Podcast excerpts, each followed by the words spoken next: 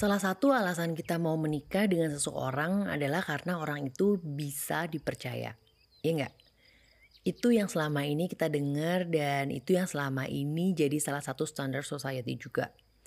Mereka bilang, Ya gimana mau menjalani kehidupan rumah tangga kalau nggak ada rasa percaya satu sama lain? gitu kan ya kurang lebih kalimatnya.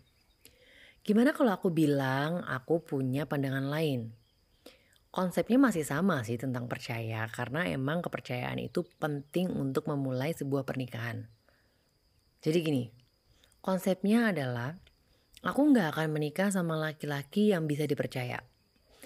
Tapi aku akan menikah dengan laki-laki yang insya Allah aku mampu dan aku mau dengan sukarela untuk percaya sama dia.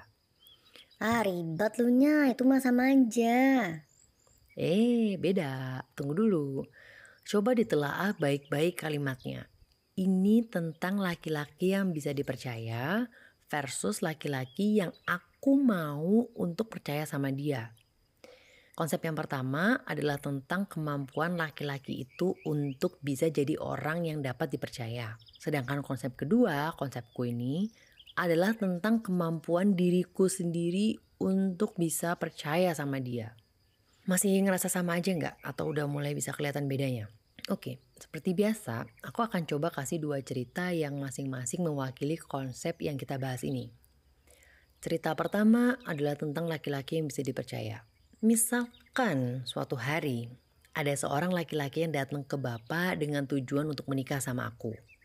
Kita ngobrol bareng untuk saling tahu beberapa kali dan selama masa perkenalan itu aku kan pasti juga bisa nih menilai dia.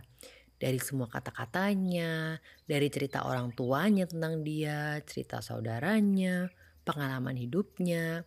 Dan aku bisa menarik kesimpulan bahwa dia ini orang yang jujur orang yang apa adanya dan bisa dipercaya karena emang dia bukan tipe orang yang manipulatif gitu atau gampang les.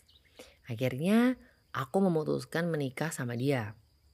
Dalam perjalanan berumah tangga, suamiku ini melakukan hal-hal yang selama ini nggak biasa dia lakukan.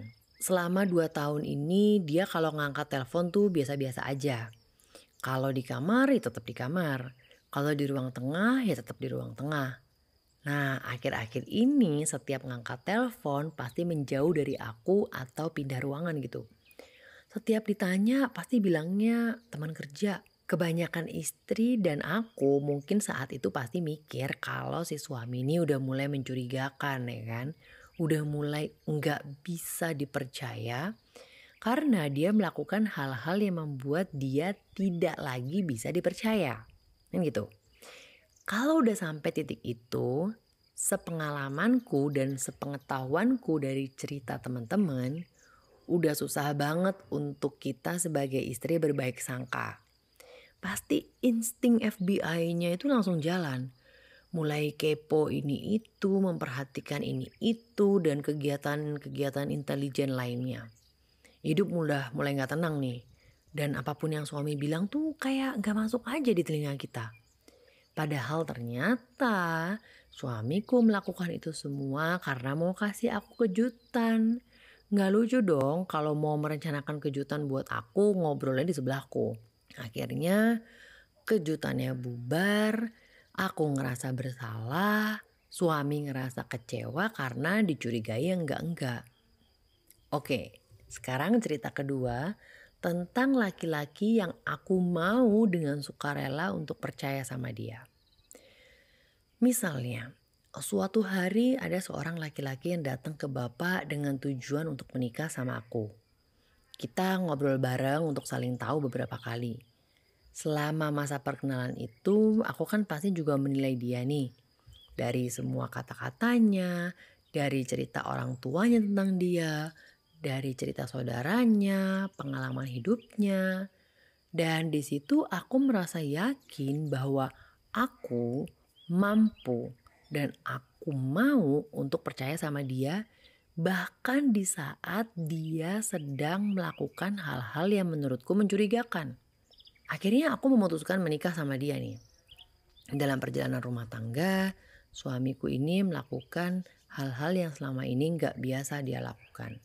Kejadiannya sama dengan cerita pertama tadi, mulai suka menjauh kalau angkat telepon padahal dulu nggak kayak gitu. Dan yang lain-lain lah.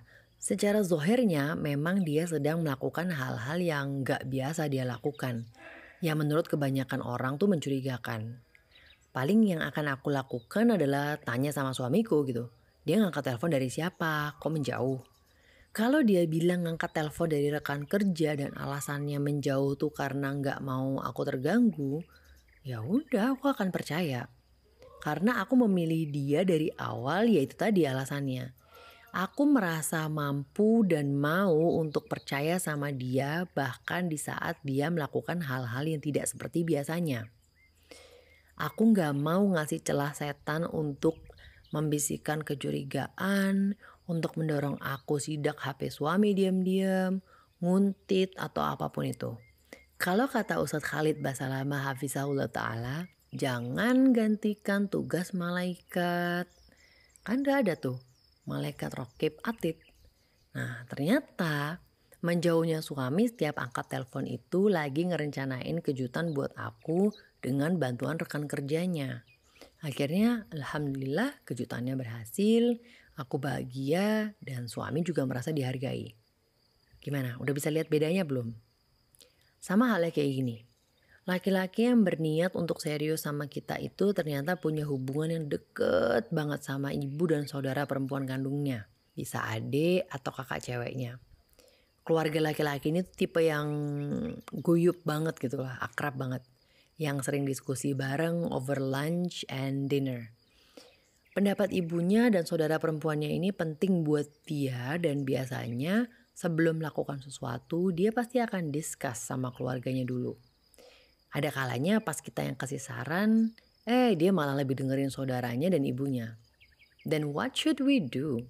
Kalau aku mikirnya simple. Pertama, Aku nggak selalu benar, aku nggak selalu harus yang paling didengar sarannya. Aku bukan manusia yang paling pintar karena banyak hal-hal yang aku nggak tahu yang orang lain lebih tahu.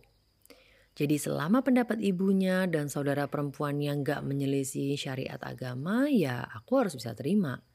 Bisa jadi malah pendapatku salah karena kurangnya ilmu.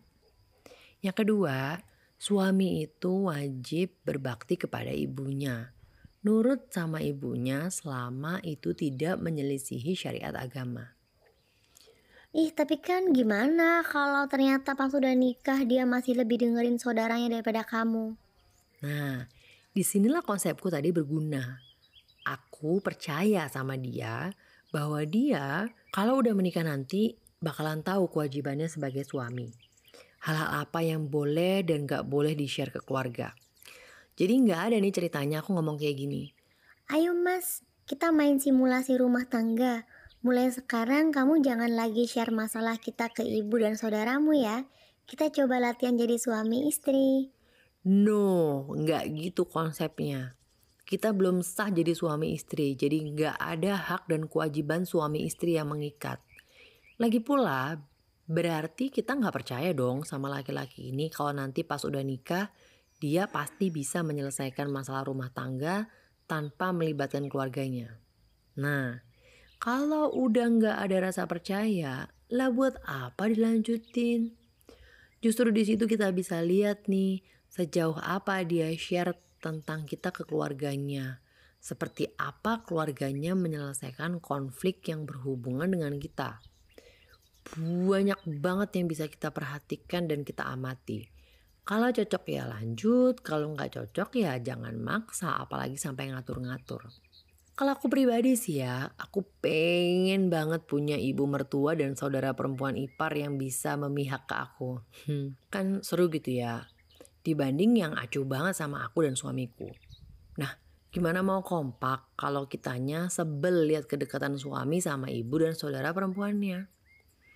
Well, what I'm trying to say is, buat perempuan di luar sana yang masih belum Allah temukan jodohnya, coba dimantepin lagi konsep tentang kepercayaan ini.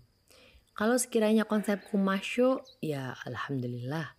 Tapi kalau enggak yes, ya yuk semangat bikin konsep sendiri yang sesuai dengan kemampuan kita selama enggak menyelisihi apa yang Allah perintahkan dan yang Rasulullah Shallallahu Alaihi Wasallam contohkan.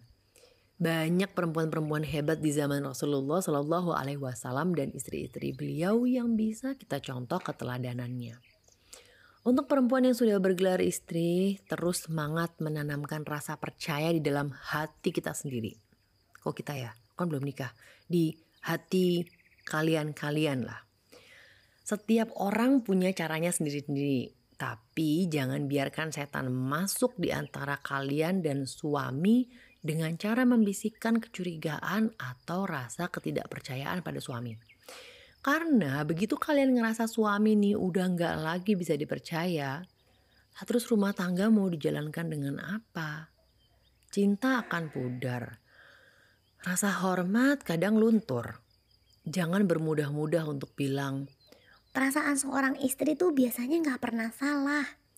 Hanya untuk menjustifikasi kecurigaan pada suami. Pernikahan itu ibadah dan ibadah itu nggak dijalankan berdasarkan perasaan. Kalau ada yang aneh, istighfar, tabayun. Masih nggak tenang juga, bangun di sepertiga malam terakhir minta sama Allah untuk tenangkan hati, untuk tunjukkan apa yang menurut Allah perlu kita ketahui. Gitu terus sampai tenang. Atau sampai Allah berikan bukti nyata yang gak bisa dinafikan baru dia bertindak dengan akal sehat tentang apa yang harus dilakukan untuk memperbaiki ini berdua. Ini emang baru sekedar teori yang belum aku praktekin di kehidupan nyata ya. Dan walaupun aku tahu ini gak akan mudah untuk dipraktekin, tapi aku melatih diriku untuk terus mantepin konsep ini. Karena menurutku ini cocok banget buat aku. Karena ini tentang apa yang mampu aku lakukan gitu loh Aku mampu untuk percaya sama seseorang. Ya jalan, bismillah. Aku percaya bahwa dia adalah orang yang yakin Allah tuh mengawasi setiap langkahnya dan malaikat mencatat setiap perbuatannya. So one day if he behaves out of character, aku gak akan ngikutin perasaanku untuk curiga. Jangan-jangan ini, jangan-jangan itu. P.S. Coba sempetin waktu untuk dengerin kajiannya Ustadz Khalid Basalamah Hafizahullah Ta'ala di akun Youtube beliau dengan judul Manajemen Rumah Tangga Islami. Itu kajian tematik ada 5 atau 6 kalau nggak salah. Um, insya Allah bagus banget dan detail-detail poinnya. Dengerin kajian itu tuh kayak ketampar gitu dan jadi paham kenapa Allah selama ini belum pertemukan aku dengan jodohku. Karena ternyata semua konsep pernikahan yang ada di kepalaku selama ini tuh cuma nol besar.